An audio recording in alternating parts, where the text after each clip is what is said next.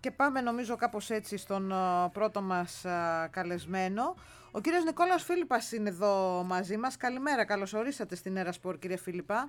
Καλή σας μέρα, ευχαριστώ για την πρόσκληση. Και θα μιλήσουμε λοιπόν για ένα βιβλίο το οποίο αφορά τα χρήματα ε, είστε ένας άνθρωπος ο οποίος ε, ασχολείστε, είστε καθηγητής Πανεπιστημίου πάνω απ' όλα και αυτό είναι μεγάλη μας τιμή που βρίσκεστε σήμερα εδώ μαζί μας. Είστε καθηγητής χρηματοοικονομικής στο Πανεπιστήμιο του, του Πειραιά και πρόεδρος και ιδρυτής του Ινστιτούτου Χρηματοοικονομικού Αλφαβητισμού, κύριε Φίλιππα. Και το βιβλίο αυτό που φιλοξενούμε σήμερα, γιατί έχετε γράψει πολλά βιβλία, ε, έχει τον τίτλο «Τα χρήματα δεν φυτρώνουν στα δέντρα».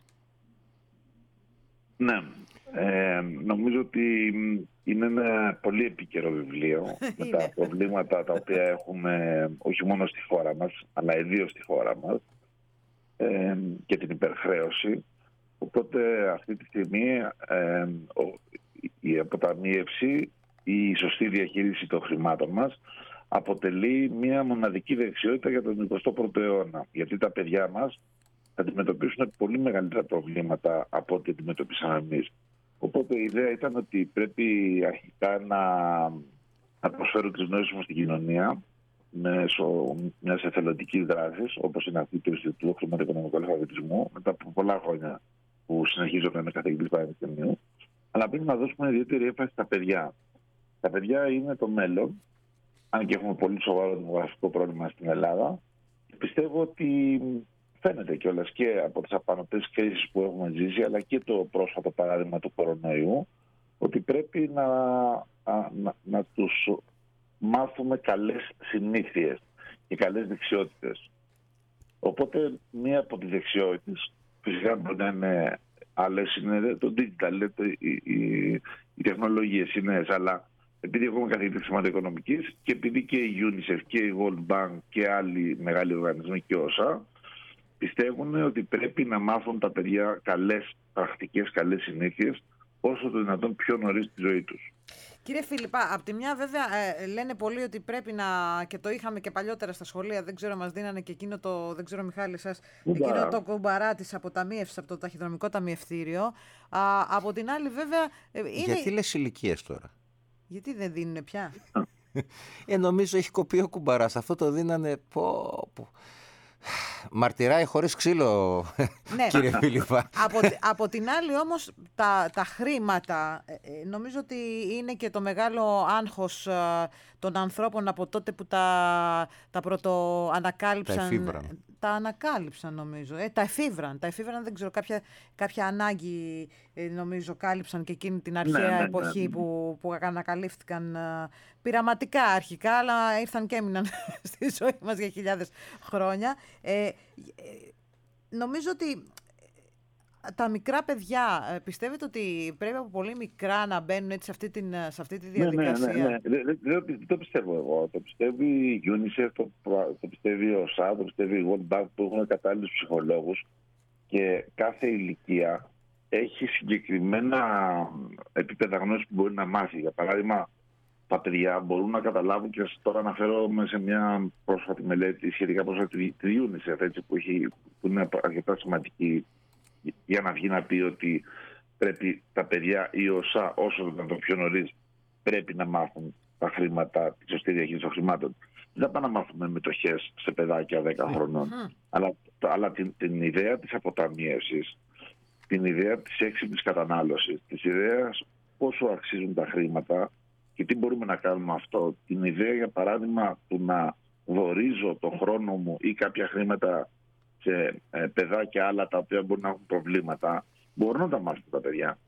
Ε, δεν ξέρω την, την κατάσταση, ας πούμε, αν έχετε παιδιά ή όχι, γιατί δεν γνωριζόμαστε, αλλά θα δείτε την έννοια της ιδιοκτησίας.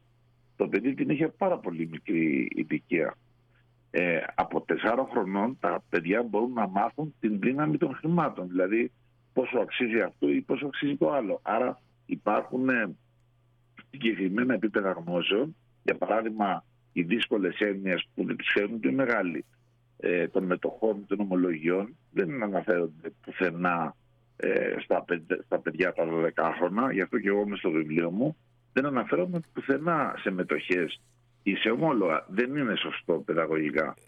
Προφανώς. μου δίνετε τη δυνατότητα για την ευκαιρία να πω ότι πραγματικά επειδή είναι αρκετά ας πούμε ευαίσθητο αυτοί που θα εκπαιδεύσουν τα παιδιά θα χρειαστούν φυσικά στο μέλλον γιατί ε, πάνω από 10 χώρες στον κόσμο έχουν βάλει σαν υποχρεωτικό μάθημα τα χρηματοοικονομικά στο δημοτικό και άλλες περίπου 18 χώρες έχουν βάλει σαν προαιρετικό. Ε, γιατί οι εμπειρίες, ας πούμε, συγγνώμη, ναι, ναι, ναι. Ε, ε, οι εμπειρίες της χρηματοοικονομικής κρίσης, ή ξέρω εγώ στην Αμερική αυτή τη στιγμή, το μεγαλύτερο πρόβλημα, ένα από τα μεγαλύτερα προβλήματα, είναι η υπερχρέωση των νέων μέσω των δανείων των φοιτητικών. Το οποίο φτάνει ένα νούμερο το 1,5 δισεκατομμύριο δολάρια.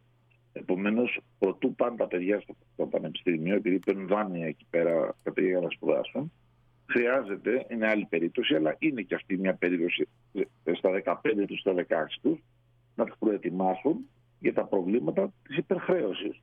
Κάτι που μας αφορά όλους. Αυτό δηλαδή που συμβαίνει σήμερα στη χώρα μας, που χρωστάμε όλοι ας πούμε, πάρα πολλά χρήματα, άλλοι περισσότερο, άλλοι λιγότερο, είναι αποτέλεσμα της χρηματοοικονομικής μας άγνοιας να υποθέσω ότι κάπως έτσι ερμηνεύεται και αυτό το πρωτόγνωρο για μένα τουλάχιστον που διάβασα, ο χρηματοοικονομικός αλφαβητισμός, έτσι, κάπως έτσι με βάση αυτά τα ναι. τελευταία που, που είπατε. Έτσι ερμηνεύεται αυτή η έννοια, αυτός ο όρος. Ναι, ναι, είναι, είναι, ένα, είναι μια ε, ας πούμε αρκετά πολύπλοκη έννοια ε, που ο ΣΑ έχει δύο ανώτατοι ερευνητές του ΟΣΑ έχουν, υπάρχουν πολλοί ορισμοί αφορούν τη σωστή διαχείριση του χρήματος αλλά και μια χρηματοοικονομική συνειδητότητα η οποία να φτάνει μέχρι το τέλος της ζωής μας. Γιατί τώρα δεν θέλω να ανοίξω άλλο θέμα, αλλά ένα από τα μεγάλα θέματα της σύγχρονης τεχνολογίας είναι ότι ε, τα νέα παιδιά και σιγά σιγά και εμείς ας πούμε μέσα στη μικρότερη ε, θα ζούμε περισσότερα χρόνια. Αυτό είναι ευλογία σε ένα βαθμό, αλλά έχουμε πολλά μεγάλα προβλήματα το κομμάτι του, το, το, τους αλφαβητισμού και των δαπανών για φάρμακα και υγείας. Και εγώ βάζω ένα απλό ερώτημα. Πόσο έτοιμη είναι η ελληνική κοινωνία να δεχτεί πράγμα το οποίο το βλέπουμε όλοι, ηλικίες των 90 ή των 100 χρονών, με τα προβλήματα που έχουμε τα οικονομικά. Αυτό είναι ένα μεγάλο θέμα το οποίο ανακόπηκε λίγο στην Αμερική λόγω του κορονοϊού. Αλλά ξέρουμε ότι έχουν γεννηθεί τα παιδιά τα οποία ζουν θα ζήσουν 150 χρόνια. Και όχι 150 χρόνια, αν θέλετε, ας πούμε, αυτά που βλέπουμε στις εφημερίδες, ας πούμε, ή στο site από το Αζερμπαϊτζάν πάνω στο Κάφκασο. Μιλάμε για νέους. Είναι αυτό που λέμε η αιώνια νεότητα. Αυτό θα αντιμετωπίσουν τα παιδιά μας ε, τα επόμενα χρόνια. Πρέπει λοιπόν, σε, θέλει απαιτείται συνειδητότητα σε όλο το μήκος της ζωής μας. δεν σημαίνει μέχρι τα 50 να περνάω καλά και μετά να πτωχεύσω κάτι που το ξέρουμε όλοι ότι γίνεται. Χρειά, χρειάζεται είναι... πάντως, συγγνώμη κύριε Φίλιππα που θα σας διακόψω εδώ, α, νομίζω ότι ε, και τα δύο ε, έχουν την, τη σημασία τους σε αυτή τη ζωή και νομίζω ότι ο, άνθρωπο, ο άνθρωπος ε, γεννήθηκε για να ζει πάνω απ' όλα και όχι το για... Πιο, πολύ σωστό, πολύ σωστό, συμφωνώ απολύτως. Αλλά πρέπει να, πετύ, να, να διαμορφώνεται ένα optimum, ένα, ένας άριστος συνδυασμός της κατανάλωσης και τη αποταμίευση. Αυτό λέμε. Δεν λέμε περίμενε να, πεθα... να μεγαλώσει για να καταναλώσεις. Όχι, αλλά ούτε όμως φάει όλα τα λεφτά σήμερα και αύριο θα έχει ο Θεός. Γιατί όπως είδαμε, ο Θεός δεν έχει. Έτσι. Δηλαδή... Πάντως μακάρι να καταλάβει. Συμφωνώ απολύτως πάντως ότι πρέπει να υπάρξει μια ενημέρωση βασικά να προστατεύσουμε τους ανθρώπους από τυχόντα λάθη γιατί το σύστημα το οποίο έχει φτιαχτεί είναι πάρα, πάρα πολύ δύσκολο.